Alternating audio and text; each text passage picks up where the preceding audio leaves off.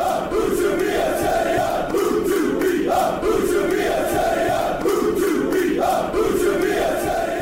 Hello, welcome to Utabia. Steven Chicken here, and David Hartrick down the line. We've had a couple of weeks off, but we're back again now. How are you doing, Dave? Uh, I'm good. I'm good. We had a couple of weeks off because there there was no news really, was there? No, that's right. I think we were. It was the worst kept secret secret in football that Danny Ward was going to sign, and I think we were we were waiting for that deal to go through so that we could talk about it because we didn't want to record uh, a podcast and then have it be out of date really quickly if we recorded it before he signed and then he signed that evening.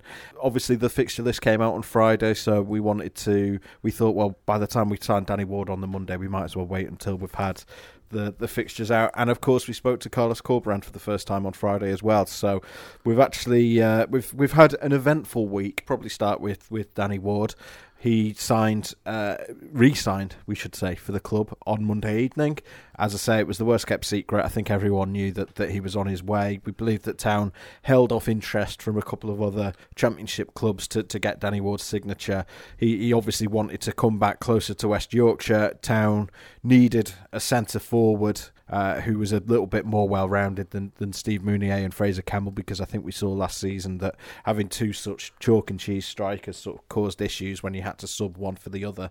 What do you make of the signing overall, Dave? I, I think it's a very good signing. I think it's I, I understand the the section of fans that aren't overly excited about that. I get that. Um, mm-hmm. It's not one that's gonna make you feel fizzy when you sign a ex player who's sort of left after a a very sort of up and down, inconsistent spell of form. But the first thing is, as I think most people should be aware by now, is obviously he's not a winger anymore. Um, so he, he's being signed as a striker and he will play as a striker. And the second thing is, he's a really good, sort of solid performer in all areas. Whereas Fraser Campbell is brilliant at the pressing and the closing down and the harrying defenders, but I mean, I can't really say it any other way than say he's not very good at the scoring goals. No, and three St- goals last season. Yeah, and Steve Mounié is brilliant at sort of try, putting his weight around, and his goals per minutes on the pitch uh, stats are fantastic. But he can't do the harrying and the pressing and the the, the pushing defenders back, etc. His link up play leaves a lot to be desired as yeah. well. Um, you know, that that I know it was an extreme example, but that one against Wednesday that we talked about at the time, mm. uh, I think sort of sums up Steve Mounié as a as a link up player. He's, he slows down the play too, too much, I think. Yeah. So Danny Ward is is obviously going to give you the, the the best of both worlds or the worst of both worlds, to use a comedy reference. um, there and I think he's he's a better player than a lot of people realise. He wasn't really utilised um, properly by Cardiff like last season. But if Town fans want a uh, sort of a contrasting opinion, go and have a look at some of the Cardiff fans who are genuinely really disappointed to see him go. Um, which I was quite surprised about. Really, I didn't realise he was as popular as he was for a player who sort of did most of his work off the bench there.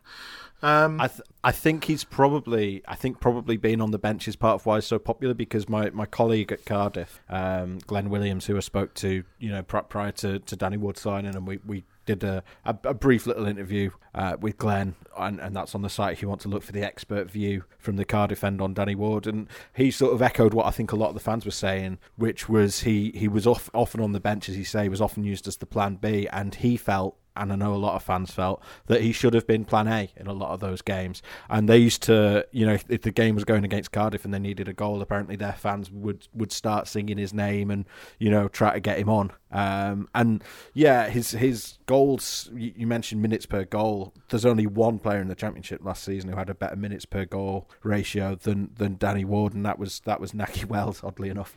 Mm. Um, you know his shot conversion rate is is up there amongst with the best in the division. Um, his shot accuracy is up there with the best in the division.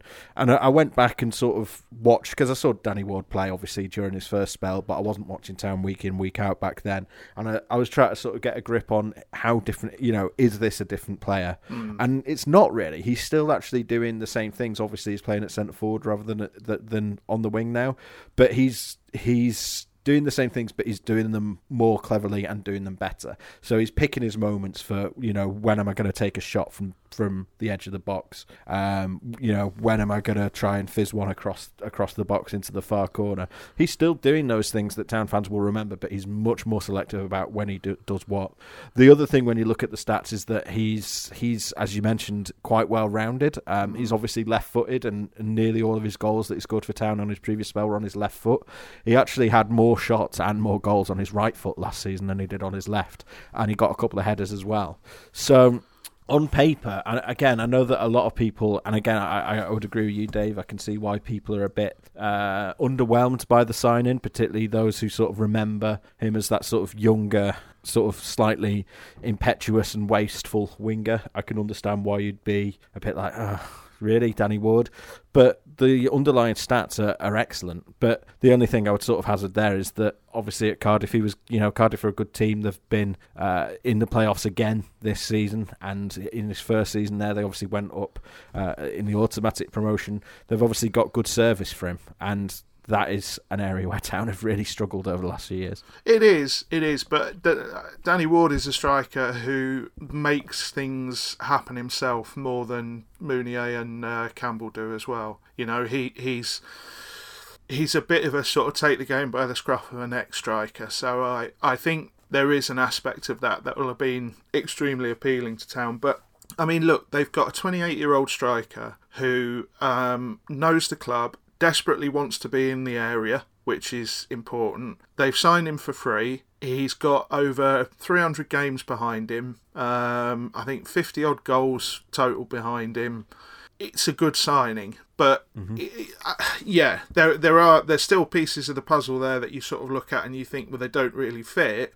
But Danny Ward as your starting striker, to me anyway, in the very sort of in the most basic of terms, that's an upgrade on what Town have got in the first team. So you, good signing. Yeah, exactly. And, and, you know, if he can continue, and it is a, a, massive if, but if he can continue the scoring rate that he's had at Cardiff during his two seasons at the cha- in the Championship there, because obviously he had a year in the Premier League as well. If he can continue scoring at that rate and he's a regular starter, then on paper he's a 20 goal a year striker. I don't think he will get to 20 goals. Uh, no, uh, personally, but that, what, that's obvious. Go on. What he will do, and again, I'm not saying this to be cruel, but what he will do is he will get more goals than he gets yellow cards which is yeah. the big issue with Town's starting striker last season. So, and if mm. if he doesn't get more than Fraser Campbell next year, then the whole season's been a complete disaster. You know, he I, I'm I'm positive he feels like a double figure striker to me. Um, yeah, which is yeah, what Town didn't have last season. So, I mean, Mounié and Campbell got 11 goals between them. And, yeah. and I would I would back Danny Ward to, to get more than that. That's just that's starter. exactly what I was about to say. I yeah. I think he'll probably finish in the sort of he'll he'll be somewhere around 15, 15, goals, won't he? I'd have thought, and that will be a successful season. That will be yeah. absolutely fine. So, but yeah, I, I mean, I get if you look at, I mean, if you look at the top scorers from last season, you know, Karlan Grant was was what was he fourth top scorer or something like that with yeah. 19. So, 12 to 15 goals is uh, is is pretty good in the championship these days. It is, it is, and I think the other thing is, I think he he we've talked about him being a bit more rounded, but he doesn't he, he scores all types of goals so he doesn't rely on one form of service. So you're not looking at a Mounié where he needs to be fed in the box either in the air or that ball pulled square across the box. And he's not a Campbell who really wants to feed on scraps. You know he, he wants to sort of charge the ball down and, and see if he can get it get that little tap in. He he's I mean he's he scores from outside the box, like you say, scored a couple of headers. He's good on set pieces. For somebody who's not six mm. foot, I think he's very he's a good sort of bustling, annoyed the hell out of your central defender striker. So, yeah, yeah I, I think it's a good signing. It's again, you know, not to repeat ourselves, I do get why there was the the the slight underwhelmment, but at the same time, this is the market Town are in, and they've got a player from the very top end of that market. I'd suggest. So you can't really ask for more than that at the moment from this club. Not in terms of the, the quality of that signing, yeah. um, but I can understand why people are starting to get a bit anxious about the the fact that he is the only signing. Yeah. Um, and a week is a long time in football, and I wrote a piece, or at least wrote on Twitter um, about a week ago, sort of defending the club against that a bit, and just pointing out, look, there's lots of clubs that haven't made signings yet. Most clubs have either made no signings or one signing.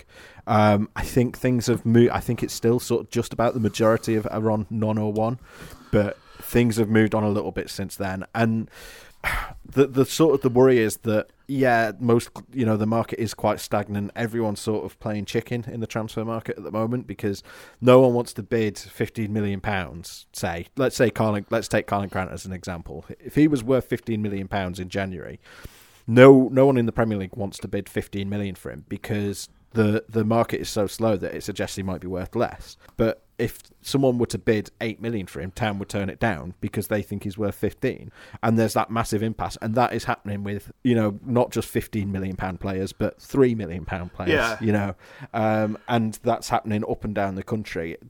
And I think everyone's sort of waiting for a bit of that money from the Champions League clubs to sort of trickle down. So they'll, you know, Liverpool will buy someone from, you know, I don't know, Leicester, just to, well, not Leicester, uh, Brighton. Yeah, we'll let's, buy someone. Let's from, give them a mention. we'll we'll buy someone from Brighton. Brighton will then buy someone from Huddersfield. Huddersfield will then buy someone from, you know, who knows where. Uh, and that isn't happening yet. Um, so it's all very slow. The other thing that's holding it up is the market. The transfer window is open till October, Yeah. which I actually think is is quite unhelpful. Actually, I think it's it's meant to be there to help the clubs that they've kept it open into the start of the season. But I actually think it's it's actually going to have the opposite effect. yeah, go on.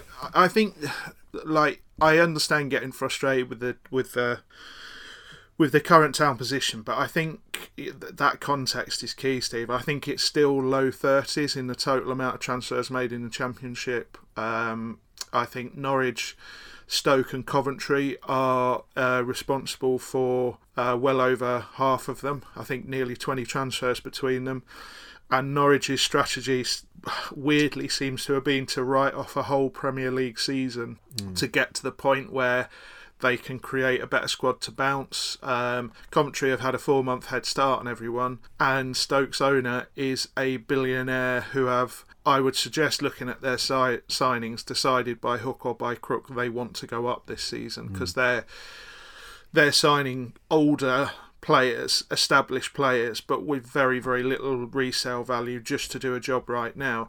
Town can't shop in any of those three markets. They didn't have the head start. They haven't got a billionaire owner.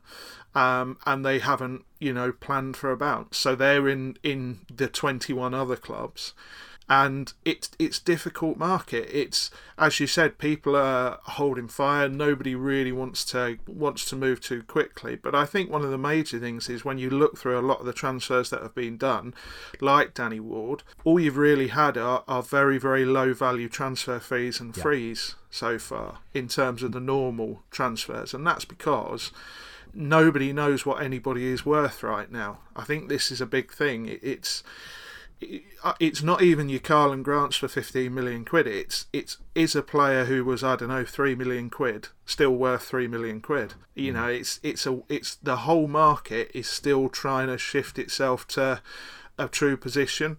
And I I think me and you are both of the opinion that there's a lot of clubs in this league particularly when I look at, I don't know, people who haven't really made major moves yet, like a Bournemouth or a Watford or a Forest, uh, who I know have signed a couple but not really gone big, or even Birmingham. I know Birmingham's owners have promised to invest, etc. Um, nobody's really, really gone big yet because everybody's just playing this waiting game that we think is possibly how do your first three games go? If you if you win all three, you sit there and you go, well, do you know what? We're all right. We'll we'll continue on till January.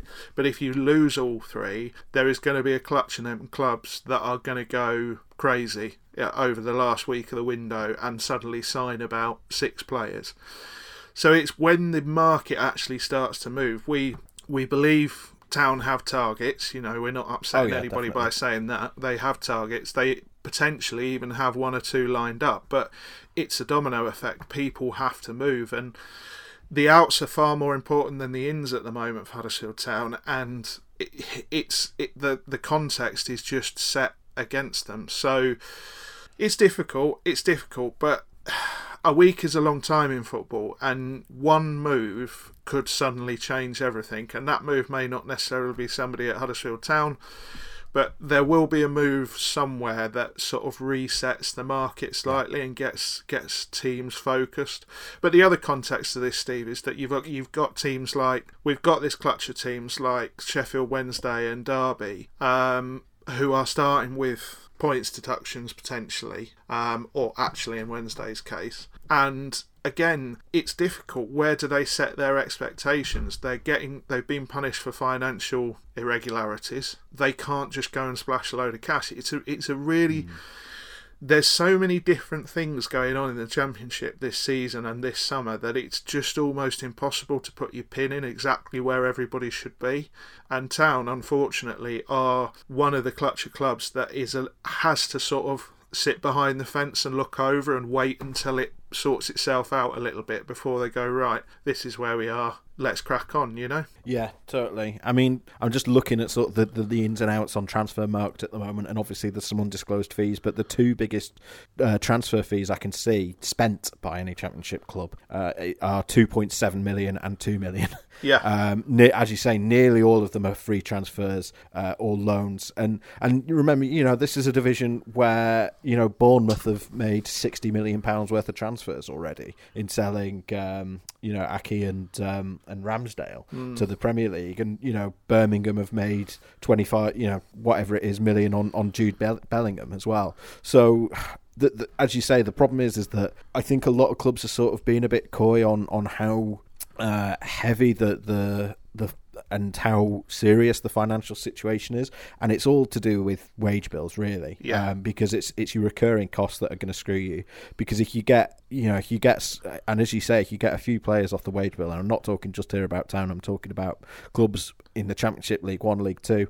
They'll every club will be desperate to to get certain people mm. off the wage bill if they possibly can, and and that is as you say, that's that makes the outs as important as the ins. As that pertains to Huddersfield Town, you know, this is a hunch. This isn't based on anything that, that the club have said to me at all. But you know, Ramadan Sobhi, if they can sell him to a club in Egypt or you know elsewhere, or or to a club in Europe for the four to five million, you know, four million pounds to five million pounds plus that they that Mark Devlin has has openly talked about that is potentially massive for them um, because I, I, can't imagine his wages are particularly low. I don't imagine he's the highest earner at the club by, by any means, but he won't be. You know, no, but he was he was signed from a, a then Premier yeah. League club, wasn't he? And he, when Town were a Premier League club themselves, and he's a you know he was classed as a very good up and coming talent. Yeah. I mean, I I think he still is. That's the problem. I think he's yeah, still a really good player, but he just clearly doesn't want to be in England. Um, I don't. I think it should be stressed with Sobhi is that I don't think it's it's a Huddersfield Town problem. I think no. it's an England problem. I think he just doesn't want to be in the country. Um, and it feels like one of those transfers that almost as soon as it was done, everybody in the room on both sides went, "Oh, what have we done?" it was it was like a sort of sense of immediate regret. So, yeah. but I think you're right. You know, one I think the way Town are setting their budgets now, you know, you shift one, and that means you can potentially bring two in or that, one and a half in. You know, but I think the other side of it is, it's it's worth saying is the loan market hasn't really got going yet. Um, no. the the sort of you usually get quite an early rush of Premier League loans, um, young players coming down, but I think you you've got to understand that all of that football went away for a long time um, because of the virus. They weren't playing reserve fixtures or youth team games, so it was only first team football. And I think a that clouds that sort of late season scouting that clubs are doing, trying to find those players who are ready to potentially go to championship clubs. But secondly, also, you know, those players they've not played football for a long time. They they need to get fitter. They need to get some matches in their legs as well. So I sort of understand that, and I think I, I I suspect that the loan market is one town will look to work quite well again. Um, but I just it, again just a hunch, but I I my gut feeling is they might move a bit later in the window. Um, for a few loan players, as I think a, a, a few clubs will. We'll see. Yeah, and and those those loans could be, as you say, really important for them. Mm. There, has been a little bit of a, a misinterpretation of, of what the club's policy is on loans this summer, because I know that, that Leigh Bromby said that they would they would only really look at they don't want to block the development of their own players and they would only look at loans that would you know have a chance to become permanent. But I also understand that that the second part of that that perhaps he didn't express as well as he might have done, uh, but which the club have been quite clear to me about, is that they are still in the market for your you know Trevor Chalobah, Emil Smith Rowe. I mean Smith Rowe was a real. I think you've called it a rabbit out of the hat, Dave, yeah. before. So to be honest, I wouldn't expect to get anyone. if they get anyone the level of Emil Smith Rowe, then that really is remarkable.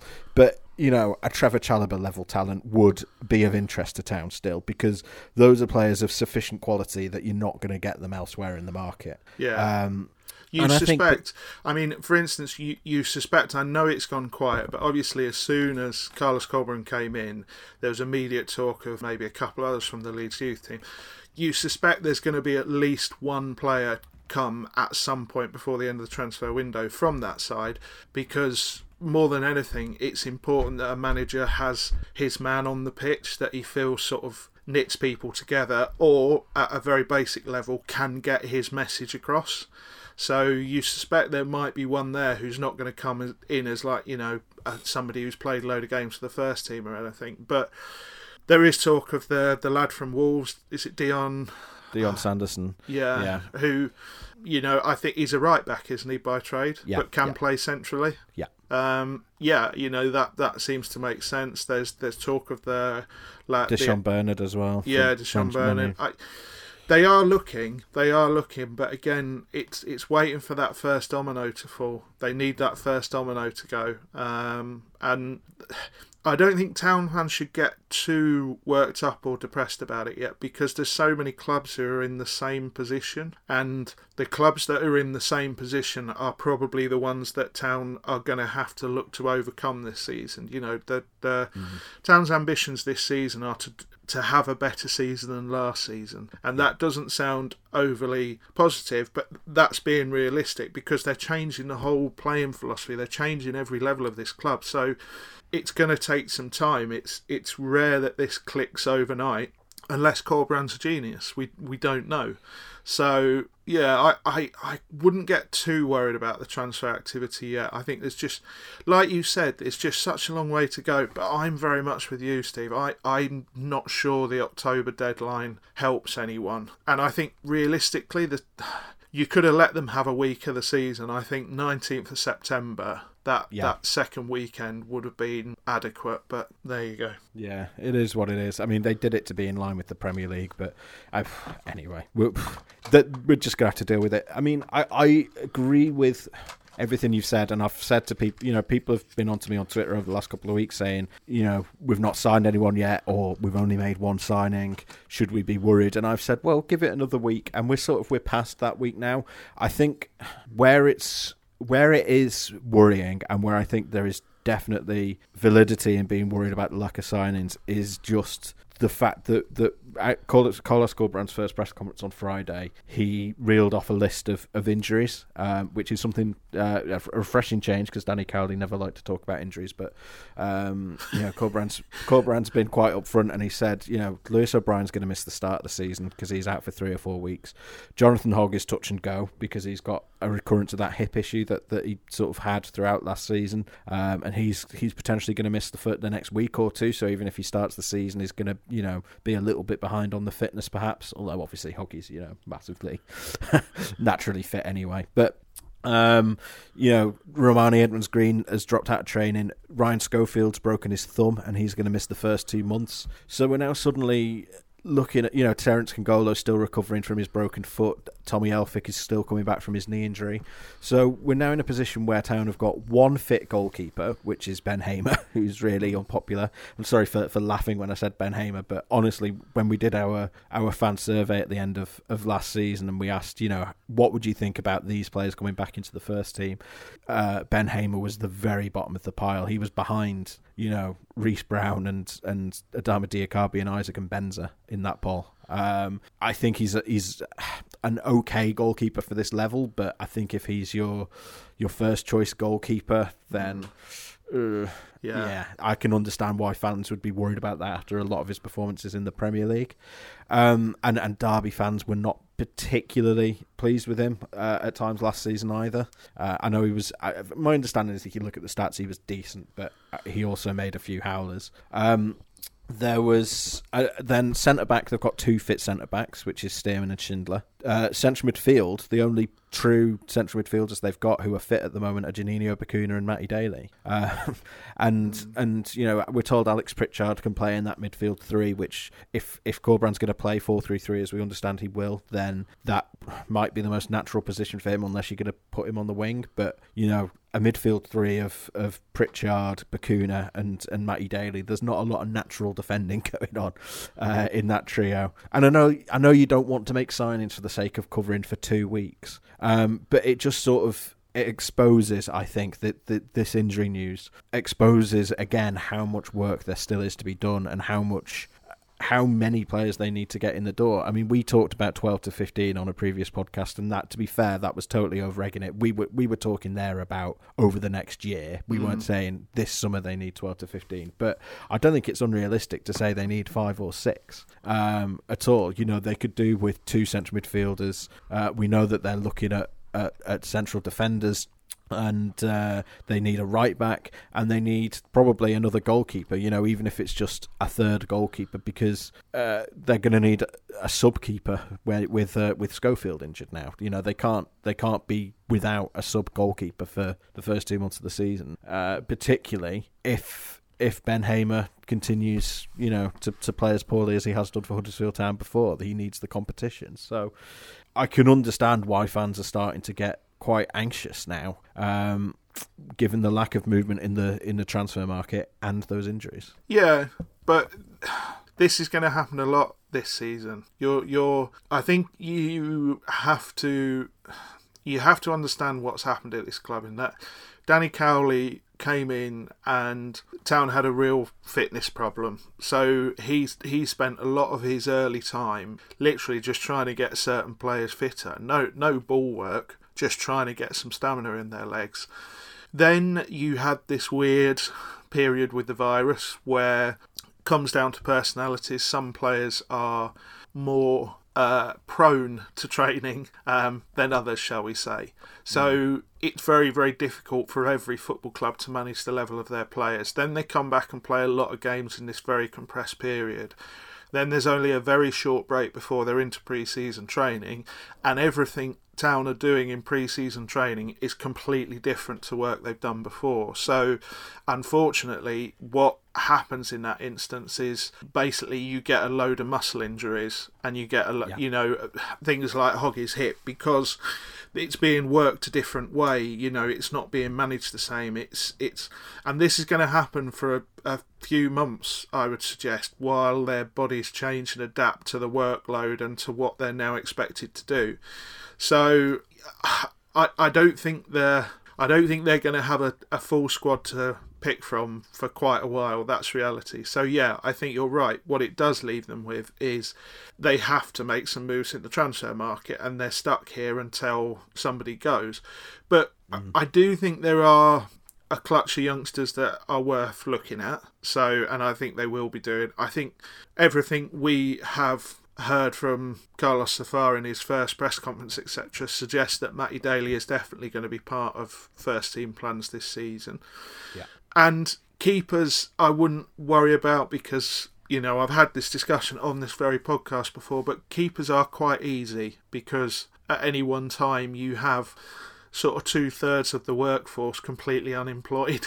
So you can go and find them and at relatively short notice. And if mm. Town are committing to Ben Hamer being their number one, they are only looking for someone to come in as their number two. So I think that should be fairly easy to sort. So it, it's very easy to be sort of very doom and gloom about it, but it, it is a lot of this is just part and parcel of changing the training and the routines and even what days you're doing sessions etc they all these are athletes and all of these things have a take a toll and make a, a difference to their bodies.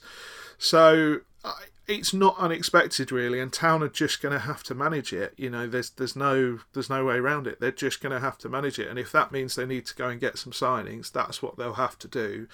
But there may be one or two rabbits in hats already at the club that we don't know about, Steve. There may be That's it. you know, youth players, players we, we didn't think were in the conversation that quite clearly are. It, we're all sitting here talking as if Karlan Grant is definitely going to go still. We don't know that anymore. We don't No. know that anymore. He's at the he's at the real higher end of the market. So and if he does go, then that surely would enable them to go and buy precisely three, four players. Yeah. if he if he stays, Town are keeping the guy who scored all their goals last season and who is a real threat. If he goes, that frees up the funds to go and I don't know find a Willock or Willock himself, or you know that, that go and get some of those loans done, go and pick the right back, etc. So that's a slightly sort of no lose scenario, really. But they are light. The squad is thin, but that's not news to anyone. I, I don't think there should there'll be anybody at the club sort of overly panicking about it yet.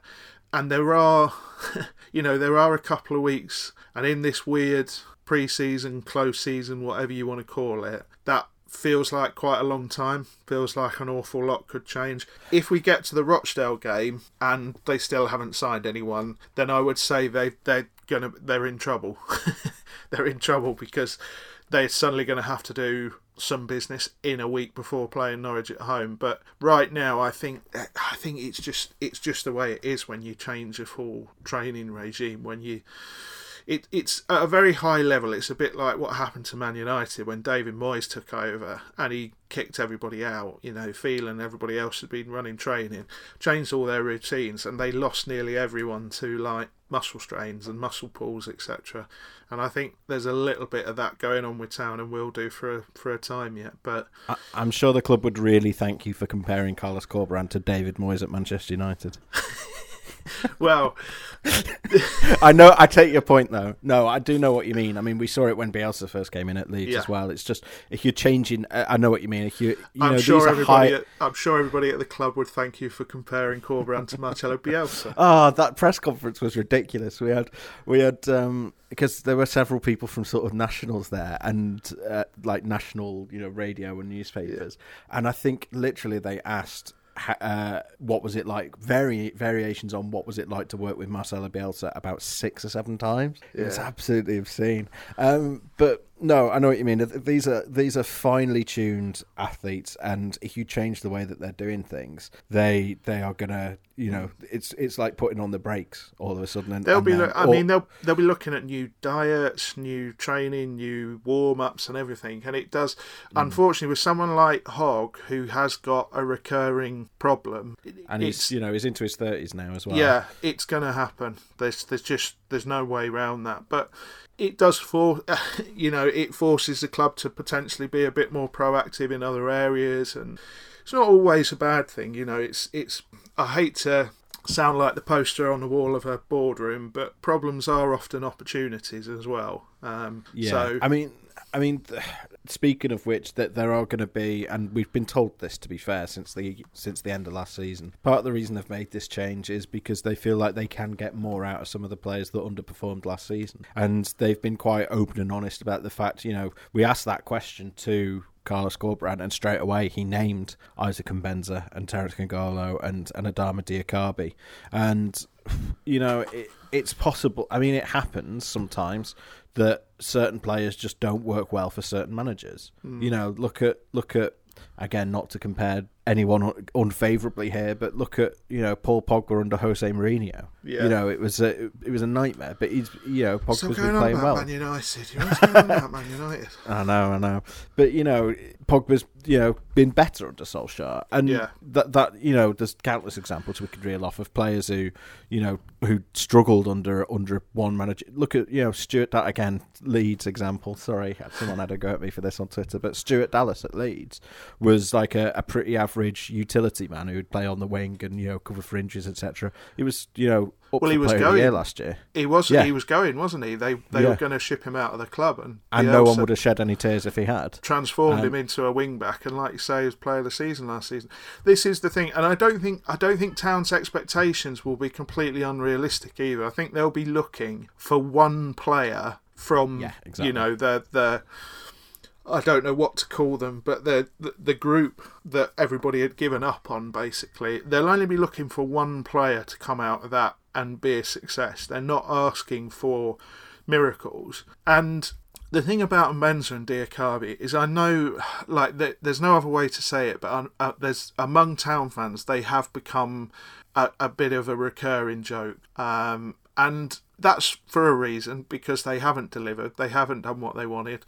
Diakhaby's loan spell, you know, there's no point dressing it up. His loan spell with Forest was not a success at all. But you have seen flashes from them in the past of the talent I've talked about on this podcast before of you've never ever seen either of them playing with confidence right from the off right from their debut because of the the context of where the club were we've never seen them with their tails up you know and really going for it and feeling like they can take the man on and if it doesn't work this time don't worry because I'll just try it again in another couple of minutes and I'll get by you that time so who knows? Who knows? And I think it's it's another one of them classic things of completely understand why a lot of people have written them off, and me and you couldn't make an argument in court to sort of argue against that. But at the same Yeah. time, it would not be a massive surprise if one or the other does stay and does have a decent, you know, a decent season. I'm not setting expectations through the roof here, but mm. certainly shows more than we've seen so far. Diakhaby did have that little spell under Cowley, by the way, like Yeah. the I think it was the Blackburn away game and a couple of others where he had sort of half an hour in both those games where he looked really good, and everyone was like. Oh, hang on a sec. But then, unfortunately, you know, a couple of things go wrong and the confidence has left him again. So who knows? Who knows? Yeah, and as you say, I think I think those expectations are probably about right. You know what what the club were expecting. You know, uh, uh, home to Hull as well. Diakhaby was excellent. I mean, everyone played well in that game, but you know, Diakhaby I think was was uh, was especially good in that game. So In a yeah, four he's- three three as well, it's worth saying the one thing you want from a four three three is you need at least one player who's gonna stretch that defence, who's gonna pull them wide.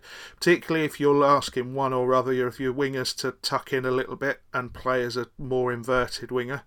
So even if you could just get one or the other of them to literally play a role, just take your fullback out to the byline all the time just to try and create a bit of space in the centre because otherwise you just get a four against a three and it becomes really really easy to defend against so there are there are ways to utilise people and at the end of the day, Corberan, we, me or you are sitting here, and we don't know exactly what his game plan's going to be, what his starting lineup's going to be, what his what his tricks in game are, etc. If he's going to do the Cowley thing of getting them to line up and kick off in one formation and then immediately switch to another, etc. We don't know what his what it, where his mindset is, so we we'll discover all of this in time.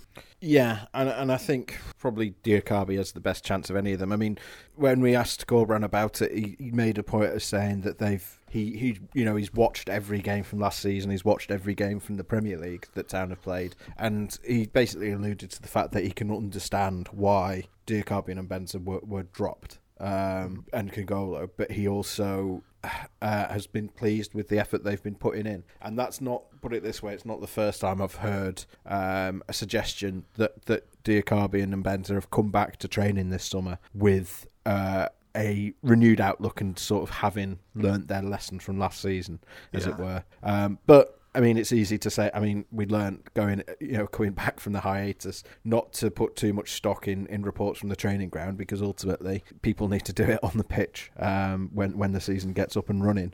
Speaking of which, we, we, we know the the fixture list now. Lovely segue. Lovely Yeah. segue. As as you've mentioned, you know they're at home to Norwich and then away to Brentford. It's uh, there, there's been there's been easier starts to the season, haven't there? Yeah, um, I mean, I mean, I look. If we look at September and October, Steve, home to Norwich is is tough, but you can make the case that um, sides that come down from the Premier League, who knows, it, it could be a good time to play Norwich because they've made an absolute raft of signings as well. So there's going to be a few players bedding in it could be a disaster or it could be, you know, an absolutely wonderful start to the season. I, I don't think it's a terrible fixture first off, but Brentford away is your second game is tough, and I know Town have got a decent record there, but then to follow that up with Forest at home, who again are another side who were there or thereabouts last season. I think mm. they're going to lose a couple, but also sign a couple. That strong opposition. It, I mean, it puts a lot of. it already puts a lot of emphasis potentially on that Rotherham away game. Yeah. As as a, I don't want to say must win fourth game of the season, but potentially if town have only picked up a you know a point at that point or something like that then suddenly that fixture becomes quite important. But then straight after that they've got away at Swansea which is always going to be difficult. Home to Derby who are a good side and who town have a, a, not a great record against. And then home to Preston. And that that is as as tougher first what seven games as as I think you you could have you could yeah. have put down for for town really if you'd have chucked Bournemouth or Watford in there I yeah. think you really would have full house yeah yeah um, but there is a flip side to it which is I I think if you look back end of the season I think their running is a bit more favourable than some of the others around them. That that last four games of Barnsley at home, Blackburn away, Coventry at home, Reading away, at a time when for let let's hope for one reason rather than the other, but it could be either. Town could need to pick up points. Yeah, that's that. That could be far worse, to be fair. But you you pointed me towards Easter. Yeah, those six games in the run up to and including Easter. It's home to Cardiff, away to QPR, midweek trip to Hillsborough, home to Bournemouth, home to Brentford, and away to Norwich. Yeah. Um, so it's almost the start of the season again, but with but with Brent, uh, Bournemouth and Cardiff in there. Yeah. so, yeah. That, this, uh, it's a very the thing is, it's a very compressed season. So Town have, have uh, I think there's three months where they play six games, and then December you've got nine games, I think in total. I think January you've got the obviously the first round of the cup to go in there as well, the third round, I should mm. say. Um, so yeah, so it's going to be a busy old schedule, and.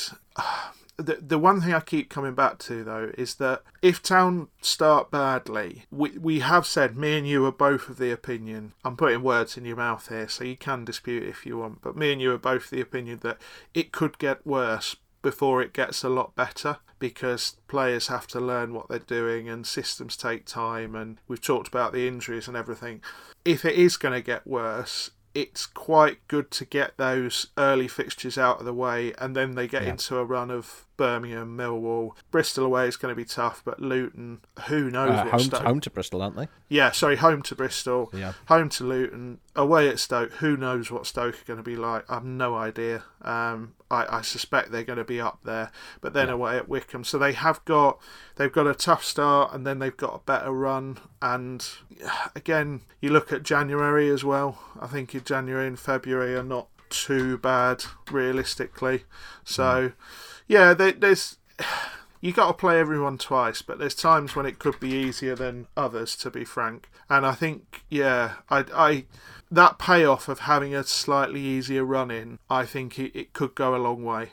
Yeah, definitely. I mean, there's I wrote a piece about this, but there is a bit of an irony in that you, you look at that start, you know, Norwich, Brentford, Forest, and you think those games would be perfect for, for the Cowleys. And it's, yeah. um, again, we're not going to do this all season. We're going to try not to say them. But my point is, the only reason I sort of raised, raised the name is just they, they are moving towards this idea where they want to be a team that are on the front foot and give the other team something to worry about and all of those things. And it's, um, a massive test straight away. Mm.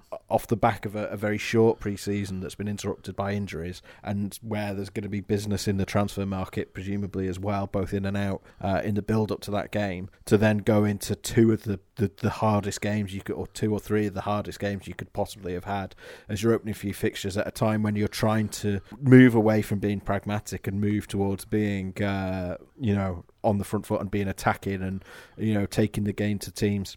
Um, it's it's a really really really big ask, and it sort of uh, highlights the, the the what we talked about in the last podcast, the amount of pressure they've put on themselves mm. by making this managerial change. But uh, on the other hand, it's a chance to make a statement as well. You know, if yeah. they, even if they even if they win, I think if they get four points from those games, people and and the the three points they get um, is is a dominant victory, then I think people would be happy with that from from those opening three games. Uh, yeah. So, and anything anything beyond that, you sort of you know everyone will be talking about the playoffs under this wonderful new manager. I think what so, I, I think what the fans do want to see from that run of of Norwich, Brentford, Forest, Rotherham, Swansea. I think what they need to see in at least one game is a performance, even if they don't get the points for whatever reason. They need to come away from watching that however however they are able but they need to come away from watching that feeling positive what can't happen is we can't get to that Rotherham away game and Town haven't shown anything in the first yeah, three games exactly. I mean the the other game we should talk about is obviously the the Rochdale game um, which is a horrible a horrible one to start with really because Town don't have a fabulous record against Rochdale. I know you always say that doesn't count for anything, but you are wrong. Um, but I, that that's a little bit of a banana skin that needs to be negotiated as well. Town really need to to win. What what would be perfect out of that game is just a nice, steady, comfortable two 0 yeah. no thrills win. That's what really needs to to happen there um, to to take a little bit of confidence into that Norwich game. But if you if you look at that, I, have you got the fixtures up in front of you, Steve? I do, yeah, I do. If you look at that run, there's no real easy sides in that division, is there at all? No. So whether you some games are going to be more comfortable than others, but Town have got to find a way to get to 45 to 50 points, and they're going to have to take some of those points off sides at the top, and they're going to have to take a lot of those against sides at the bottom. So it is what it is. It's a tough league this year, I would say. It's a tough league. I don't think there's anybody who's a gimme there. Um, even the sides have come up. I know a lot of people have immediately penciled Wycombe in to finish bottom, but I think they're a little bit better than you might give them credit for, to be honest. Yeah, I can see them doing a Luton Town, you know, yeah, st- struggling a bit, but getting a lot of scrappy draws, and, getting over the line. Enough. Yeah, exactly. So I mean, to be frank, the just the adrenaline of playing championship games is going to carry them through the first three months of the season. Yeah. Um, so it's it's yeah, it's a tough old league this year. It's a tough league. Town, Town need to get going quickly. Um, and in that regard, it, it doesn't really matter who they play, you know. Yeah, but yeah, I, as I say, I think it's just it's just the the style of play thing. I think people are going to have to be a bit patient. I think I think if they had, um, they could have done with an easier start. Basically, when you're trying to make such a massive change. Um, but on the other hand, perhaps it's a chance. I mean, I'm talking as though it's a foregone conclusion they're going to lose those games. I, I don't think that. I think you know they'll be competitive, but my point is that they have, they could have done with a few games. I think where you look at it and you think, ah, they should win two out of those three, because uh, that just would have given them that momentum and it would have relieved a lot of the pressure. You know, even if you swap sort of the the the first three for the following three, then you can go into those Norwich, Brentford, Forest games almost with no pressure because it's well, we've already got six points on the board, so we can afford to, you know. Yeah, I, I listen. I don't disagree with that at all. All all I'm saying is that I think, like, there's the complete flip side of this, which is if Town start really well and they take some points off Norwich and Brentford and Forest, yeah. say they out of those three games in particular, say they even come out of it with four points. Yeah. That's exactly. a terrific start to take yeah. into a sort of. It's a heavier workload in October, but there are some games there that they would sort of look at with less trepidation than Norwich at home and Brentford away. I'd suggest. So. Yeah Yeah, I listen. You can either say everything is bad or try and find some positives from it. And all I'm saying is that I don't think everything is bad. I think there are some opportunities going forward, and there's a long time before Saturday the fifth, the Rochdale game, and the Rochdale game. I wouldn't. I, I think there'll be quite a few first teamers involved, but I think you probably will see they will probably take the opportunity to just have a look at one or two of Yeah. the fringe players, shall we say, in that game as well. So, long way to go yet, I think. Yeah, and and I think you know in terms of expectations and in terms of you know what is success for Tam this year, if they can get to you know sixty points this season and they have sh- and they are better in the second half of the season than the first half of the season, I think most people would take that, wouldn't they? Yeah, I think they'd have to. That I mean, that's exactly what I was saying. I think the, I think the expectations for this season have to be to have a better season than last season. I, I you know, I, it sounds a little bit limited, but at the same time, I think when you're trying to change a style, and the thing is, Town have had this evolution where Wagner's style was so ingrained on those players because it was so repetitious, and a lot of the training, I believe, or I'm told, was extremely repetitious. That when Jan came in to change it, it was nigh on impossible, and the players just weren't fit enough anyway. Then the Cowleys have had to change, and like me and you both know they've had to just go horses for courses. They've had to literally manage from game to game. Hmm. Town are trying to switch to a system where they're not managing from game to game. They're they're managing a philosophy. That takes time, and that's why me and you are both the opinion that there is the potential for it to get a lot worse before it gets a lot better. And I think you're exactly right, Steve. If if they could get to sixty points, but more importantly, if they could really finish the season strong so that they go into the close season with a lot of confidence and not with the sort of a, a downbeat nature that they've gone into it this time. I think that'll go a long way. And the long term goals are not to turn town round in a season. And anybody who thinks that is, I'm very sorry, but you're going to be disappointed. The long term goal here is over the next two or three years to turn town into that top 30 in the countryside that Phil's talked about. Yeah. So you have to look a bit long term, and I know some players, ha- uh, some fans hate that because they live their lives from game to game. I completely get that because I do as well. but it's it's just it's it may be a season where there's a bit of patience required, and at all levels of the club as well. I think it should be said. And it could be that they need to ask for patience early on as well. And that Yeah. that's that's the reason I'm sort of talking down the their the hopes in this fixture list is I can see a situation where they end up with one point from the first four games and and they have to come out and ask for patience and you know people start accusing Corberan of being the next you know new Jan Siewert blah blah blah. I think that's as plausible as the idea that they might get nine points from the first four games. And I, I think they have to they, the only option they have if it comes to that is to be patient and to stick with it that that is all they can do they have to. yeah, as we talked about last time, and Corberan is is not is not a Jan Siewert. You know, he's he's been in this division. He's been coaching, uh, uh, you know, an assistant coach for the last two years at a team that finished third and then finished first. So you know, he knows the division. He knows what is needed, uh, and you know he's been a head coach before and you can say what you want about the, the level of club that he's managed at but he has managed before you know senior players um so and you know this is someone who Leeds were looking at as their long-term successor for Bielsa so we need to sort of we need to have trust in in Corberan. The club need to have trust in Corberan, um, and and I think they're determined to do that. To be fair, but uh, These are these are some big comparisons to make, but you have to understand that Pep went into Man City and didn't have success in his first season. yeah, they finished fourth, uh, didn't they? Yeah, Klopp went into Liverpool and didn't change it round overnight. No, two and- two years. I think he finished sort of seventh and fifth Yeah. or something, didn't he? Yeah. The the comparison that nobody likes, Bielsa went into Leeds and he didn't do it in his first season. Mm-hmm. The reason I'm using those massive heavyweights as comparisons, it's more to do with the nature of how they came in and went, right, we're going to play a completely different way, we're going to train a different way, we're going to look at a different model of player we're going to change players who are here into their style of play into something different. That that's what we're talking about here, and it, it, doesn't happen overnight. And particularly with, unfortunately, the situation where they've already lost one pre-season game to COVID, and you, you need mm. some minutes in the legs.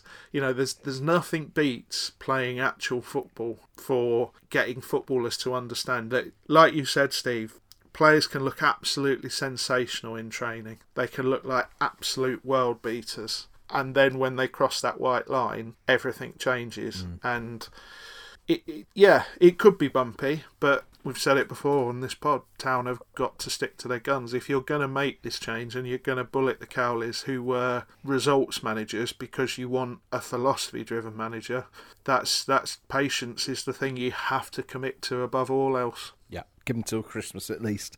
Um, but I mean, it's yeah, it's. Uh, again, I've I've been sort of the doom and gloom merchant here. Uh, I've sort of taken the bad cop role, sort of um, uh, sort of slipped into it in this podcast, and you know, obviously, my my real feelings are, are sort of somewhere in between because it's when you're playing host, you do have to be devil's advocate a certain amount.